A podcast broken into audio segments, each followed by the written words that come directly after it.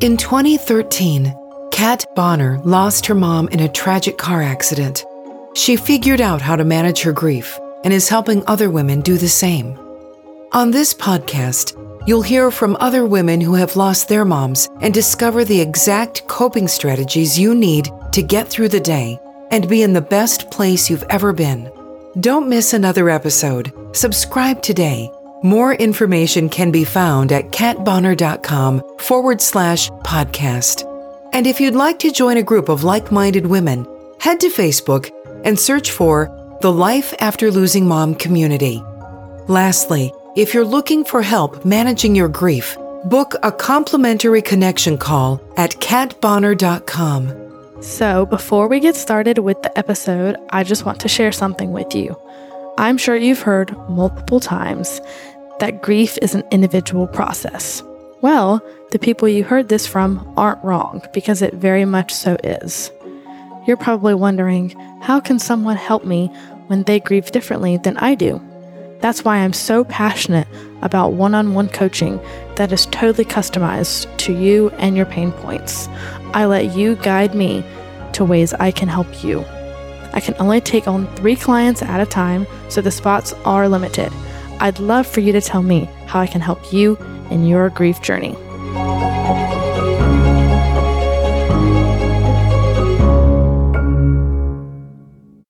I lost my mom at the age of 14 in 2006. I'm now 27. And it came out of nowhere. She was having some bladder issues, so she went to the doctor. And I believe I was in eighth grade in middle school. And uh, I just remember hearing the news.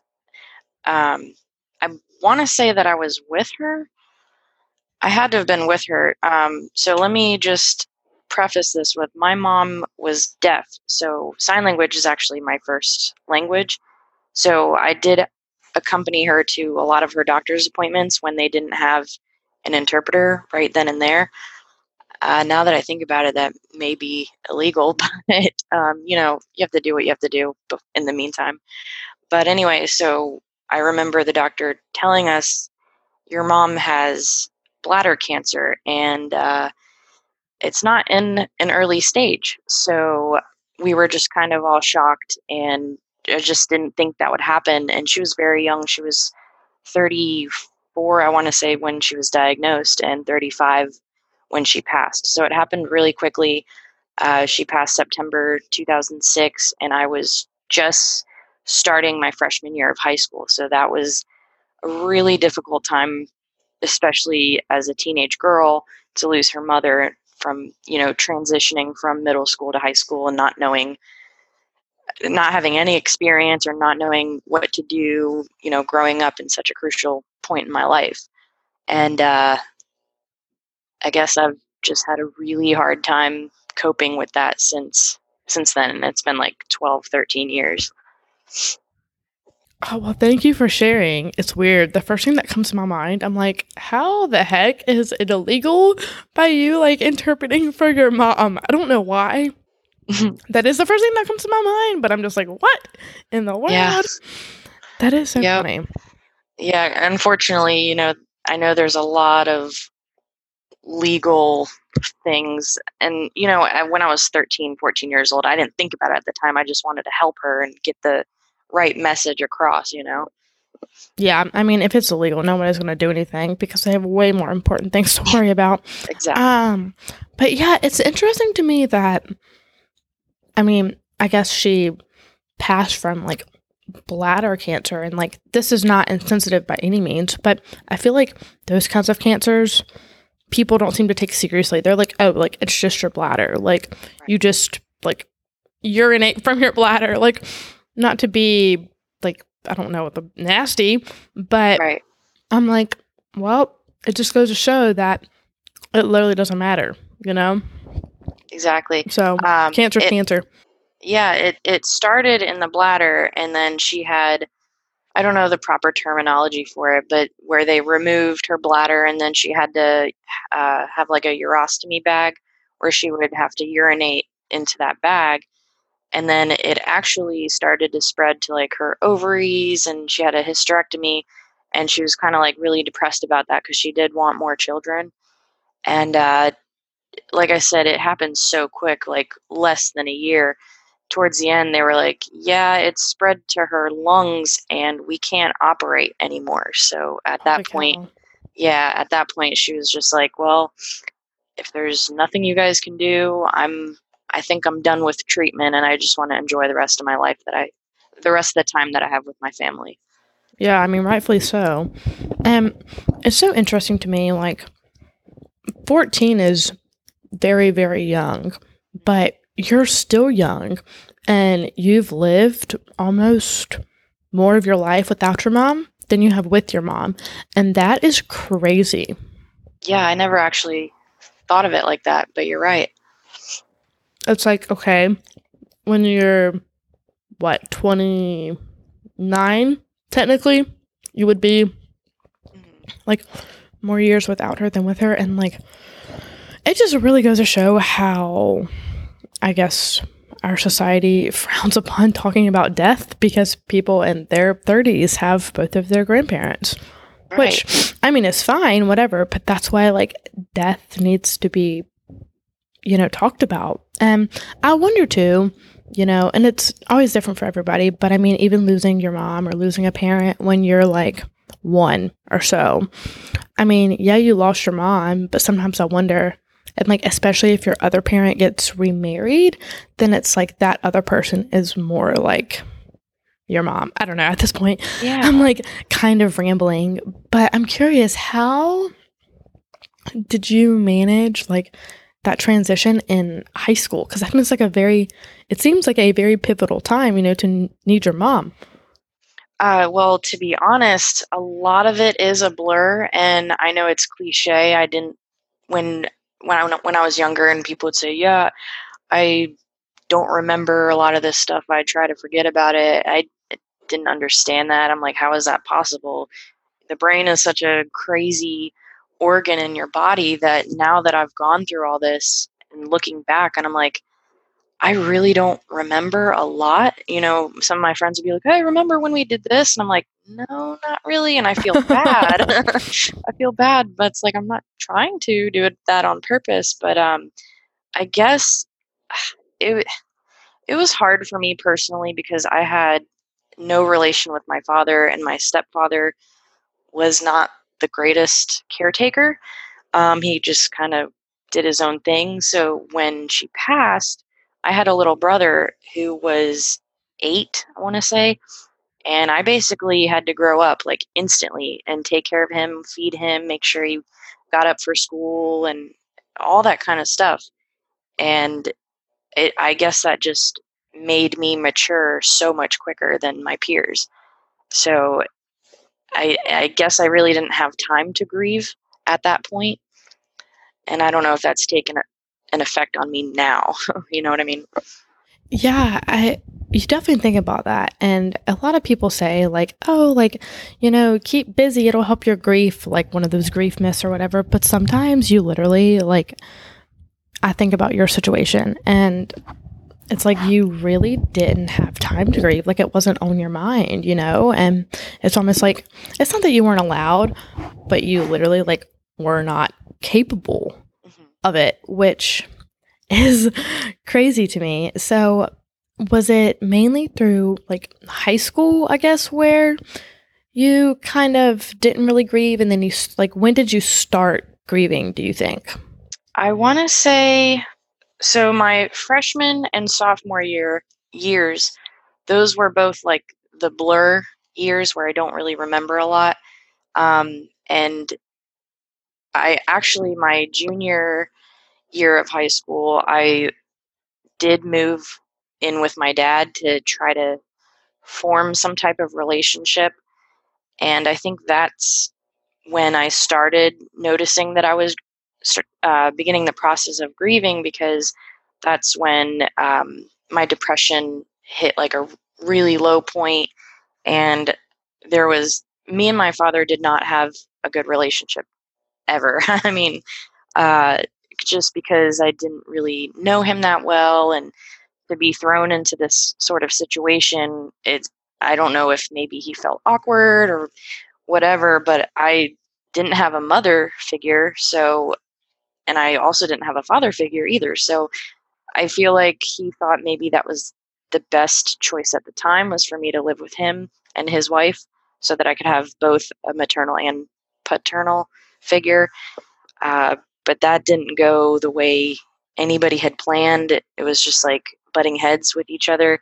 So I think that year, my junior of high school, is when I started to grieve because there was even a point in time where I was starting to self mutilate. I was cutting my wrists and stuff. And it bothers me when people make fun of that kind of behavior, but I've experienced it. So I know what that's like. And I, I, it wasn't a cry for help. Well, I guess it was a cry for help, but it wasn't like I was um, trying to get attention from anybody. It was just a way for me to, you know, I guess try to get these feelings out that I had no healthy way to do so.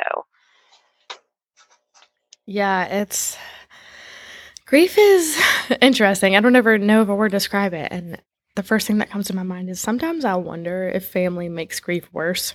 Not everybody probably can relate to that, but it's like, it's especially if you're around them all the time, there's so many ways that people grieve and so many thoughts and opinions just like thrown at you and you're like oh my god yeah. this is so overwhelming on top of you trying to grieve and you know do everything else um so did you like mainly i guess struggle with like was it harder for you to not be close to your dad or was it harder to you harder for you to like kind of see your mom's life in in front of you?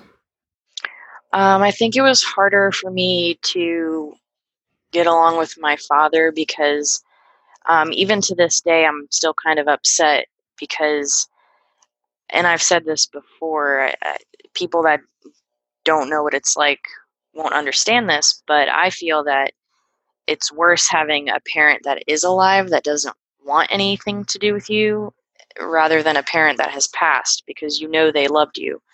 So I think that was harder for me. And um, he, anytime I would show any signs or symptoms of mental illness, he was the kind of person that would kind of like brush it under the rug or say, Oh, you're just doing this for attention.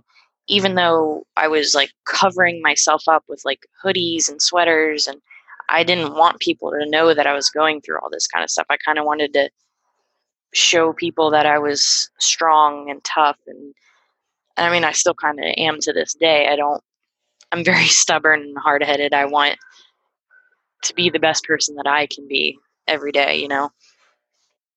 Yeah, absolutely. It's and I 100% agree with that. Like it's almost harder to have a parent that you're not close with, regardless of the dynamic of the relationship, then because grief is the price that we pay for love. And obviously, sometimes people don't want to hear it, but it's really true. Like, if you didn't love this person this much, you would not be grieving them this much. Exactly. And there's no way to like deny that.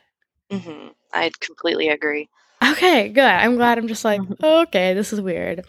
So, do you think like since I guess, you know, your mom got sick really fast, did you almost think it was unexpected or was it expected? I'm curious to know what you think about that. Um, I want to say at the time it was definitely unexpected. Um, but looking back and the more knowledge that I have today, because I'm in the medical field, uh, I know there were a lot of problems that probably exacerbated it. Like she was a smoker, she excuse me, she she used to drink, but she wasn't an alcoholic or anything. And I do know that when she was born, that she had some urinary issues. So I don't know if it was a combination of all those things that uh, you know maybe other people in the family who are older were kind of expecting that. Um, I do remember there. I want to say it was my grandmother or my aunt, my mom's sister. They were saying something along the lines of um, her when she was born, she had a lot of difficulties, and the doctors said that her life expectancy was to be like 25 years old. So I think to them they expected it, but for me, I had no idea. I thought, you know, she'd be alive to see me grow up, get married, have children, whatever, graduate, all the uh, the important milestones that people go through. Yeah, absolutely. Do you think that maybe a lot of like I wouldn't say like anger or resentment, but a lot of the negative feelings from your grief came from her being sick or just her passing away in general? Um, I want to say probably her passing away. I mean, I know I understand it's not her fault. Um, you know, these things just happen. I know there's scientific and medical reasons, um, but uh, you know, you see people that smoke two packs a day and then they live to be like 89 years old, 90 years old, and then people that have never smoked a day in their life and you know, death is a crazy thing. They're they could be so healthy and then they'll they'll just die. So um, I think I was more upset about not the cancer, even though cancer sucks, but definitely about her passing because it was just it happened so fast. There was no time to like process everything and make amends. You know what I mean? Yeah, absolutely. And I think a lot too. And they're like, oh, like your mom's death was unexpected. Like, how do you like manage that? And I'm like, regardless whether like your mom died expected or unexpected, like even if you know in the back of your mind that she's going to die, you cannot prepare yourself for what's coming because first of all, you don't know what's coming. Like how nobody does. So I hate that comparison. I mean, yeah, it's nice to look at like not nice. That's a terrible word. I know what you mean. it's interesting to look at like the differences and how people handle it each time, but I'm like, no, it doesn't like death is death and it sucks right. regardless of how you look at it, which is insane to me. Right. Um so you were older than your brother. Um, did you have like, I guess during, you know, high school, like after that, you know, did you meet other people? Like, did you have a support system? Like, how did you like start to grieve? Did you do it by yourself? I hate to say this, but I did everything myself. Um, I, you know, I had family that went through the same thing, but everything just kind of after high school dissipated. Like my brother lives in Ohio, and I had lived, you know, I moved from Washington to New Jersey and to Pennsylvania, and um, I was just moving around a lot, and you know, other family members were not with me, so I really did do everything by myself in terms of grieving and growing up. Okay, first of all, don't be ashamed of that because that's well, I'm like, you're a fucking badass. Like, if you can do this, like, it, oh, for sure. I mean, in the moment, it sucks, and you're like, why me? Right. But at the end of the day, you're like, okay. And that's why I always say, like, to people, I'm like, if I could give anyone any advice, like, if you're grieving the loss of your mom, like focus on yourself. I know like it might not be in your nature. You might be like more of a caretaker for other people or whatever, but I'm like at the end of the day, you have yourself to come home to. Like you are the only constant thing in your life regardless. I mean, I'm not going to throw religion into it, but like the only constant like living being. Right. For, exactly. Forever. So you are your greatest asset and ally. So that's why I definitely always say that. Um, I'm curious, how did you like, obviously, when, you know, people die, I'm sure, you know, you were very like sour about it and had like super duper like negative feelings. Like, I guess, when do you really think your healing process began and you just started to become at peace with this loss? I want to say that it started um, not until 2015. So, as I was saying earlier, I had moved. Um, at this point, I was living in Philadelphia, and I was in a relationship and it was it was I know this is random, but it was going good and then out of nowhere he just kind of like kicked me out with no explanation. So I had to like scramble to find a place to live. Um, and I don't know why, but that kind of started a serious like mental breakdown in my life because I was starting to like hallucinate and like hear things, like hear voices. And I was like, okay, this is not normal. This is not right. I think it's time for me to finally talk to somebody. So I finally went to a doctor and I made the huge mistake of saying the S word. I was feeling suicidal. Oh, I was and like, what'd you say? Oh shit! Like No, no, no, no. no, because all it takes is for you to say suicide and they want to throw you in the mental hospital. So I'm like, yeah, like a straight jacket's gonna make you better. Yeah, straight jacket's exactly. probably gonna make the S word even worse. Exactly. That's why our mental health in America is girl. Yeah, I'm like, a lot yeah, that's a conversation of a whole other day. But exactly. God, yes, don't even get me started. It's terrible. So that was kind of my wake up call. Um, because I feel like before then I was depending on other people to make me happy. Uh, and that's when I realized I am the only one that can make me happy, like you were saying earlier. So I decided to pack everything I owned in my little Honda Civic and my my my uh I don't know how old he was. My little dog. I put him in my car and I said, "You know what? I'm just going to go move back down to Florida because that's where I was born and raised and that's where I had a lot of family that I knew loved and would support me."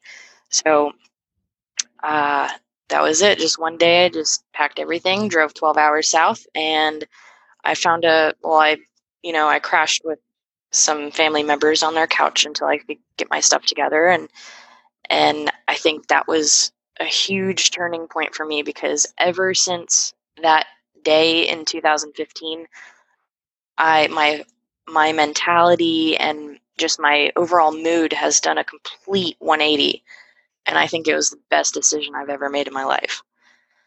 Good. I'm so glad. It's so funny how sometimes like you don't want to hit rock bottom, but sometimes it literally takes that, especially with something as complex and confusing as grief. Like, you're going to have to hit more than likely like your lowest of lows until you really start healing. Like, you might think for a while, oh, like I'm doing pretty well. And then shit literally hits the fan, and you're like, oh my God.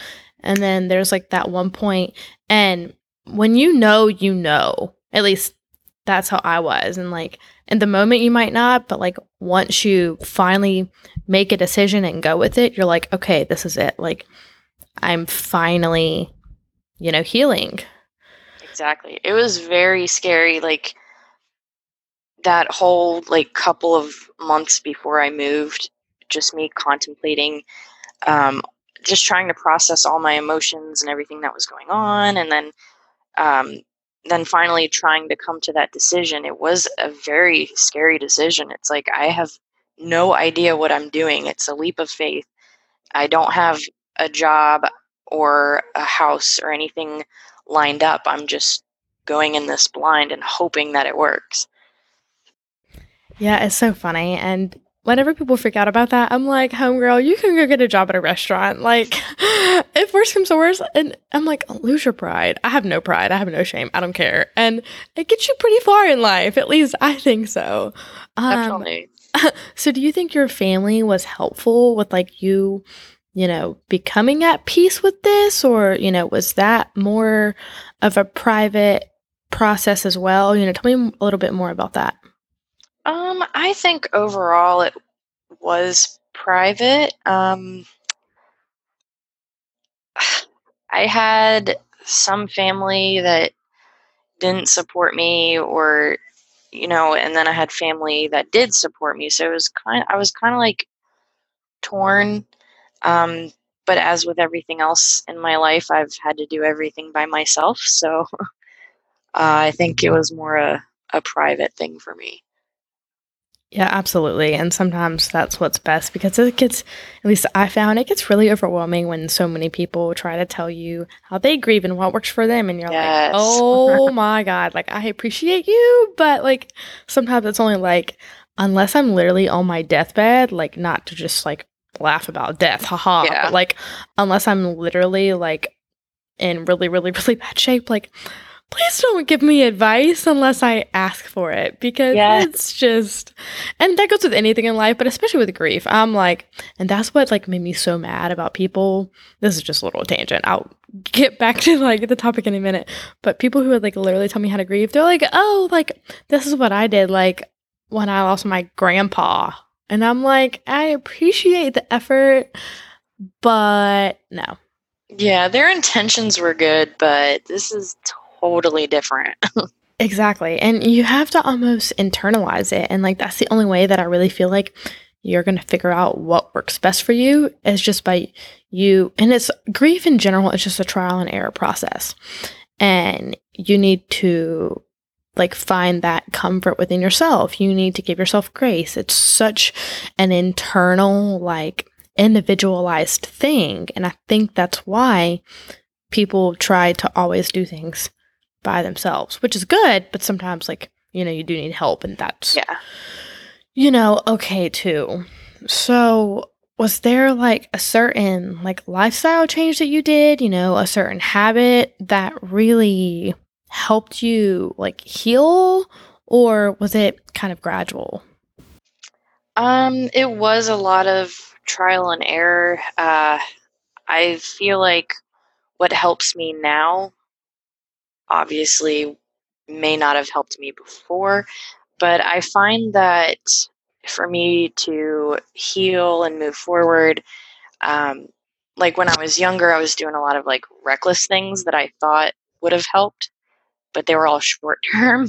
Like going out to the bar and drinking all the time and getting tattoos and you know being a young wild and crazy kid or whatever but um, now that i'm a little bit older and i like to i'm i would say now i'm very uh, introverted and i used to not be that way and i'm very i guess i want to say like a homebody. I don't really go out a lot and if i unless i really need to i think what I like to do now is I just try to find different hobbies that'll keep me busy to try to, you know, take my mind off of things because my mind is never quiet, especially at night. It's just a mile a minute thinking about all like the worst possible things and just replaying everything over and over again. So like I do a lot of arts and crafts. I I play music. I try to teach myself new instruments. I sing.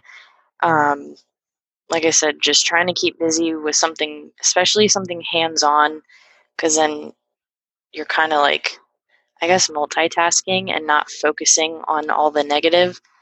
And I also find that now, I used to never do this. I used to, um, I guess, well, I guess what I'm trying to say is now I'm very in touch with like nature. And I know this sounds cliche, but uh, now that I have an appreciation for nature, I just take every little thing in and it just, I guess, helps me personally to be more in touch with like her spirit and everything. Girl, you are my soul sister. I Yes. love this. It is so funny how like I really of once again this is also going to sound cliche, but really like putting yourself in a peaceful setting, you become at peace with the really shitty things in your life, i.e., losing your mom and death and just really morbid things in general. And when you really get that like positive outlook, that's when you become at peace with the loss because you know, you're like, you know what? Like, even though death is permanent, like, eventually, like, you're going to be with this person again, regardless of your beliefs. Like, and it's just a part of life. It's a part of like the life cycle, and that's okay. It's expected and it's normal. And it's, well, I hate the word normal, but it's just all, you know, a part of a cycle. It's so funny though that you mentioned like arts and crafts and music. And it's so so important and I literally cannot stress people enough. Like they're like, "Oh, like I don't know how to like get my emotions out." And the society and I think just grievers in general have this idea in their head that like literally the only way to express your emotions is to write about it or talk about it. And I'm like, yeah. "Oh my god, that is so not true." This is why people don't heal because they might not be talkers, they might not be writers.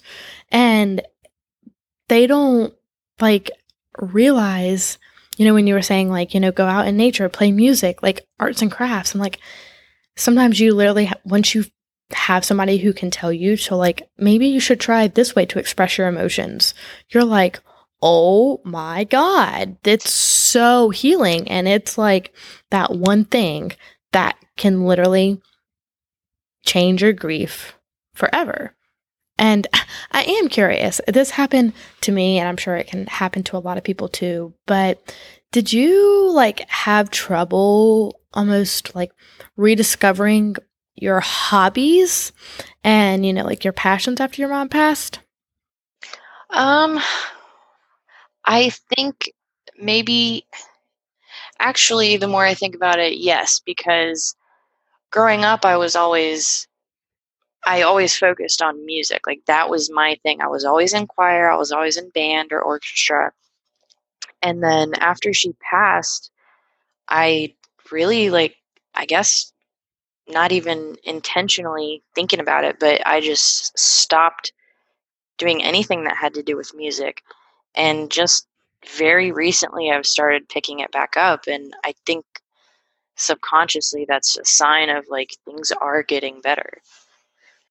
It's so funny that you say that, but yeah, and I think a lot of times too, like after the loss occurs, it's not that you don't know what your hobbies are, but it's like I don't want to participate in this because the, you know, the thought that probably goes through most people's heads is like I don't want to be happy.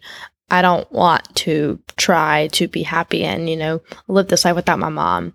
And then I mean, it's all about, you know, your phases of grief and are you ready to try to like get back into things that you like, but once you do, it's so crazy how like you don't need to talk. You don't need to like do anything particular. You can literally just be. And like that is so and it's so funny like uh, this is going to sound stupid, but you were saying, you know, feeling your mom's spirit. It's like, you know, it could be the shittiest day that you've had in a really, really, really long time. And it could have been raining all day. And then you see the most beautiful sunset. And you're like, oh my God, this is such a sense of peace. Do you feel that way? Maybe I'm just crazy. I definitely do. Yeah, I definitely do. Did you notice it happen like a little bit or a lot of bit or did you just like does that make sense? Maybe I'm just kind of rambling again. Oh no, I I, I want to say probably a little bit. I have to keep reminding myself that she's here in every sense. Um, like I remember I, I used to go talk to counselors and uh, see doctors and all that stuff, and um, I just wasn't comfortable with it. Like you said, some people aren't talkers. Um, but I lost my train of thought. I they somebody told me, and this like really struck a chord with me. They said to try and slow life down. So if you're cooking dinner, just try to take in all the little things like when you're cutting the vegetables or, um, you know, boiling the pasta, just little things like that. Or when you're in the shower, just take in all the water that's running down on you and just actually feel it and be there in the moment and be mindful instead of just like rushing all the time because that's where we start to get um, all of our crazy thoughts and negativity, you know? Oh my God. Yeah, it's so true. And it's funny that you mentioned that because people have this idea that go, go, go, get back to your normal life. Like, be busy. First of all, busy is one of like the biggest grief myths. Um, but people just go too fast sometimes and like literally just be, just like calm down and you realize like the world is a really beautiful place and it's a really calming and peaceful thing, regardless of, you know, the shitty hand that you've been dealt or the crappy situation. And it's like, you know, if you can see positive in a crappy day and, you know, you can find the sunset, you know, literally like you can find the rainbow after the, the thunderstorm without trying, it's just there.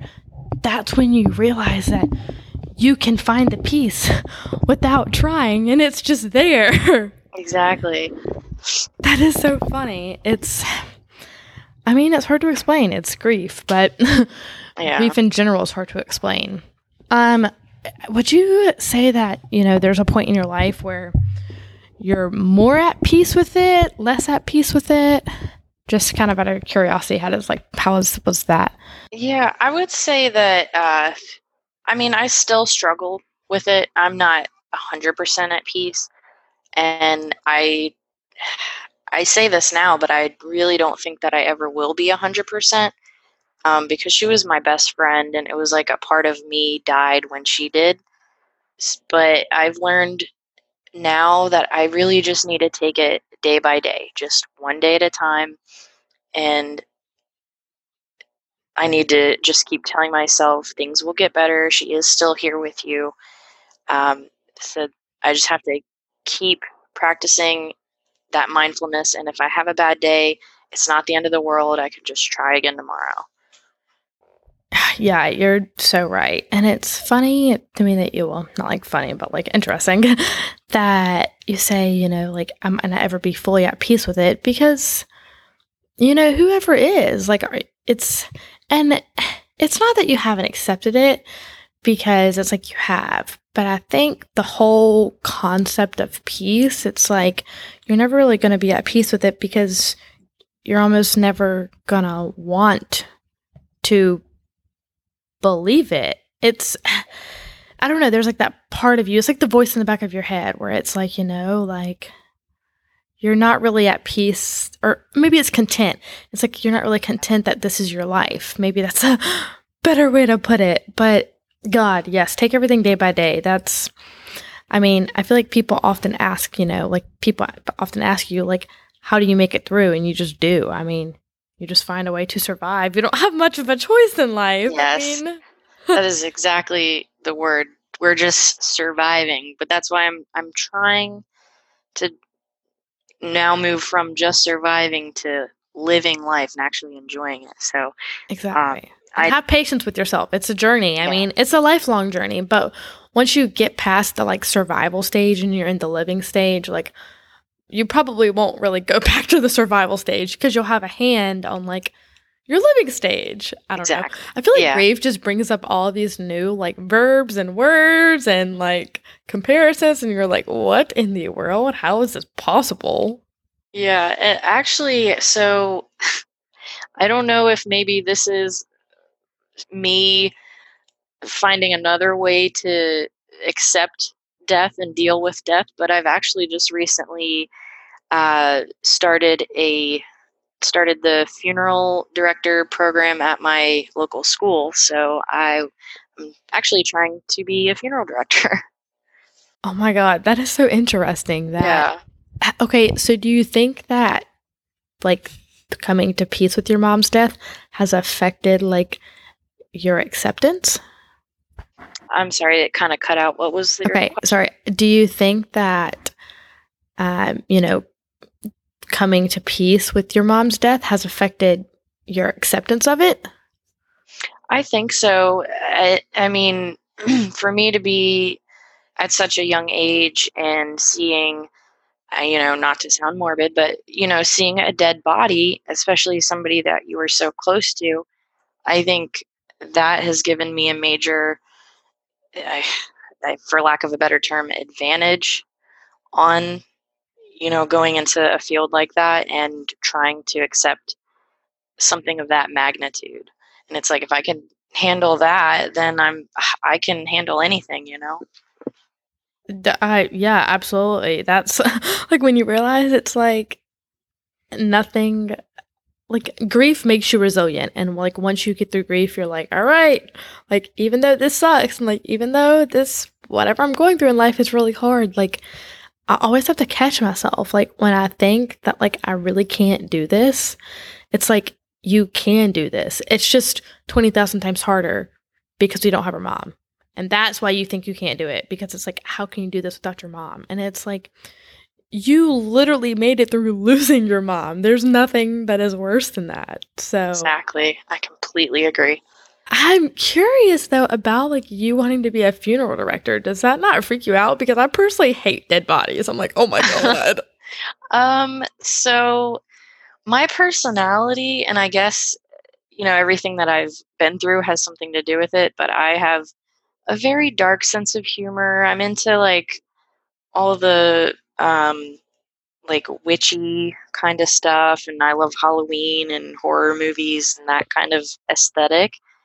Um, and I've, like I said earlier, I work in the medical field, so I've mm. seen quite a number of dead bodies. So, I, I mean, I'm not at the point where I've done uh, any labs or anything, you know, where we're working on cadavers. So I'm sure when that happens, I'll be a little like weirded out, but I don't think it would like gross me out like it would some other people. Yeah, that's true. I mean, you're probably used to death, which yeah. sucks to say, but I mean, that's life. But yeah. I'm curious, do you think that like it might or or let me rephrase that. Do you think about how being a funeral director might negatively affect your grief or if it will? I think it'll help me um, not necessarily with the the grief, but maybe my own personal acceptance of death. Uh, because there are some days where I'm like scared of dying, and then there are other days where it's like, you know what, we all are gonna go at some at some point, so just live your life. So I'm like kind of in between. I'm torn between those two uh, feelings, but I think that my experience of losing my mom will actually help me with other families that are going through the same process. Yeah, it's when you put it that way, it makes a lot more sense because it's like you're doing this for all the right reasons, you know? It's just like a part of you helping other people and a part of you sharing your story. And this is what you know, manifested from it. Like I said, if you were working in a morgue and like maybe like transporting dead bodies, that would be different. But like right. a funeral director is like sad. But when you get to help somebody, I'm sure, who, you know, is able to have a really good funeral for their loved one or, you know, that sort of thing, or even just shine a light on like the negativity of death in general. Like it's literally going to change their life. And kudos to you because it takes a very special kind of person. It's just depressing to like be around sometimes. It's just yeah. like the people. But will you be around like is it a very people oriented role? Like I just maybe I just don't know anything about a funeral director. The well the funeral director from what I understand is basically the person in charge. They run the whole funeral home. Um, but you also, in my program, you have to know how to do the embalming and how to restore, you know, the makeup and the fate of people's faces and things like that. So, ideally, in in the end, I would love to be a funeral director. Um, so that part is very people oriented because you're uh, working with people about you know how do they how they want their arrangements. But i think when you're starting like when you're an apprentice you're doing a lot of the embalming and things like that and the if there's a, a crema, uh, crematorium in the funeral home. So a lot of that is behind the scenes. I don't think that they i don't think that like an embalmer would be really too face to face with the pub the general public that's very true. And it's interesting to me that it doesn't seem like embalming a dead body would bother you, but being in a morgue would bother you. Do you, th- or yeah, that being in a morgue would bother you. Do you think it's because there's multiple dead people in one room versus one dead person? Um, I don't think that a morgue would actually bother me either because so I work for our local fire department and I'm actually in talks right now with somebody that works at the city morgue and he's going to try to, you know, allow me to come in for, you know, maybe a couple hours to kind of do like a tour of the morgue. So I think once I have that experience down, like once I've gone to an actual morgue and see how it is, that might give me like my first real like funeral experience, I guess. yeah, no, that makes sense. Um so do you ever think about like I'm assuming you've probably always been kind of comfortable with death or darkness and like that sort of thing. Um did you ever think that like your mom's death would have affected you in this way or did you think that you would have been more like I guess okay with it having that kind of personality and view centered around death. Does that make sense? Yeah, honestly, uh, I never thought that I would choose this path. Uh, I've after high school, I well during and after high school, I had all these different like ideas of what I wanted to do, and um, like even at 27 years old, I, I still didn't know what I wanted to do. I had actually previously gone to school to be a sign language interpreter because everyone was like, "Yeah, that's that's an easy A. You know, you already know sign language." So, um, so I went to school briefly for that, but something. I mean, I had a lot of stuff personally happened, so I had to drop out of school. But something I don't know what happened, but I was, I just had like a light turn on in my head. It was an aha moment very recently, and something drew me to this uh, profession and career. So uh, I'm not sure where that came from. I, like I said, it just happened one day, and there, I was like, oh, actually, I think I really want to be a funeral director. So I don't know what drew me to it, but here I am. it's so funny. Sometimes you don't really need to know. It just happens. And you're like, all right, like whatever, I'm going to make the best of it.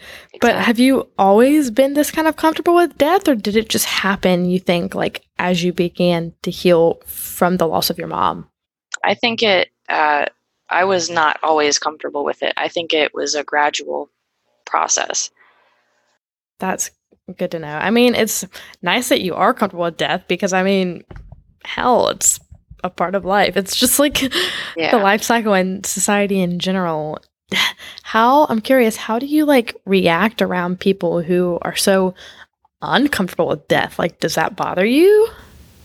No. Um. So I'm a 911 dispatcher, and we have to remain calm no matter what. So I talk to people 12 hours a day, seven days a week. Um, I say 12 because our shifts are 12, but I'm not physically working 24 hours a day. but, you know, they're calling because, you know, somebody may have just got hit by a car or, you know, is their house is on fire and they're freaking out. So I have to be that calm voice on the other side of the phone, you know? So I'm kind of used to, uh, like, what's the word? Just tranquility maybe? Yeah just trying not to make the situation worse for the other person. Yeah. And i've always just had a very caring nature. You know like i said earlier losing my mom and then immediately having to take care of my brother. So i think that caretaker role has always been a part of me you know, that is so interesting that you're like a 911 dispatcher now. I just want to like literally pick your brain. um, oh, do you ever yeah. get like angry? Because sometimes I see like ambulances driving down the road. I'm like, fuck this. Like, I hate ambulances. Like, they don't save lives. And then sometimes I just see myself getting really bitter. It's not all the time, but like, do you notice yourself thinking those thoughts just being around it or once again maybe i'm crazy no um I mean, it is a very, very high stress job. And I think that's why I'm trying to look into getting out of it. Um, Fair I, enough. it's like it's like a love hate relationship. Like I love what I do. I love the fact that you know I can help people in their worst moments, but at the same time, the mental stress of it all just piles and piles on. And then you know, before this job, I used to be able to separate work from home, and now it's like I'm on the verge of having PTSD because of how crazy it gets. So, um, it's just insane. yeah, I could see you wanting to take maybe more of a holistic almost approach to death, like Yeah, just a calmer environment where you're still helping people. yeah. But oh my, I feel like just working in a call center like that would just be trigger upon trigger upon trigger of just grief. And like oh yeah. not to mention death is an overwhelming thing and grief is an overwhelming thing. And you have people on the other line freaking out. I would be like oh my god like and Yeah. especially if like i don't know maybe the person on the other line is like this person's already dead. Like they don't have a pulse. I'd be like well shit i can't help you like I yeah, don't know. my that sounds first super uh, insensitive, but I mean, I would be like, I, I don't know what to say, you know? yeah, the first call I ever took where they were like, "Yeah, he's not breathing." I like completely froze. Luckily, you know, you have somebody with you that's training you, so they'll never really like let you drown. No pun intended. But um, my first call, I was like, "Oh my gosh, what do I do?" Even though, like, chances are, I hate to say it, but they were probably already dead. It wasn't like, you know, I mean, there's in our agency, we always at least want to try. So if you can try to do CPR, let's go ahead and do it. Unless you think they're beyond any help, let's get them on the ground and start those compressions. You know. exactly. Oh my God, that's so funny. I bet it's going to be nice to be in just a more calmer environment to something that's so overwhelming and so like un like death is uncalm. I mean, that's probably a terrible analogy, but I bet it would be actually pretty fascinating to like do funeral work and be in like a oh my god, that's so funny. Yeah. Um, so is there, if there was somebody who came to you who, you know, she had lost her mom and she's like, I'm really, really struggling trying to become at peace with this loss, what advice would you give her? Uh, I think my biggest thing, um, I'm trying because I know that everyone deals with grief differently, so I'm trying not to um, say too much of what I experience or what I feel is the best way. But hey, you never know. It might help people. Exactly. So I would definitely tell them, you know, be patient with yourself. Um, like what I do is I take every day one step at a time, um, and and ex- I, I guess experiment in a healthy way. You know, different ways that might work for you and what might not. Like I know everyone says, "Oh, exercise is the best form of you know, you know, dealing with stress or whatever." But personally, I don't like to work out, and anytime I've tried, it just made me more angry. So it didn't work for me, but that that's not to say it didn't work for it's that it wouldn't work for somebody else. Oh my god, that's so funny. I mean, yeah, like being healthy is important, but let's be honest. Oh, yeah, definitely. Exercising is not the only way that you can that's not the only thing that is beneficial for your grief. So if you hate going to the gym, there's something called exercising, i.e. walking in a garden. Exactly. There's Like, other ways. It's technically exercising, just not the exercise that people might think of. right. So it's those sorts of things that where like people need to like reach out to other people to get those different perspectives. And they're like, oh God, that's so funny. Well, is there anything else that you want to leave with the listeners? Probably not since you said that, but um, not that I can think of, but thank you so much for having me on. I really appreciate it. yeah, I'm so glad. Thank you for being here. Hey, friend, I hope you enjoyed this episode. Before you go, I have four favors to ask you. First, I wanted to let you know that I host a group for women where we share our day to day stories, challenges, and victories. If you want to come along for the ride, head to Facebook and search for the Life After Losing Mom community. Second, if you don't mind leaving me a review and telling me how I've helped you in your grief journey, I would greatly appreciate it. Third, head to catbonner.com forward slash podcast to access previous episodes and subscribe for episodes in the future. Finally, head to katbonner.com to schedule a complimentary connection call with me. I'd love to know more about your grief journey. Always remember that despite losing our mothers, we have flourishing futures.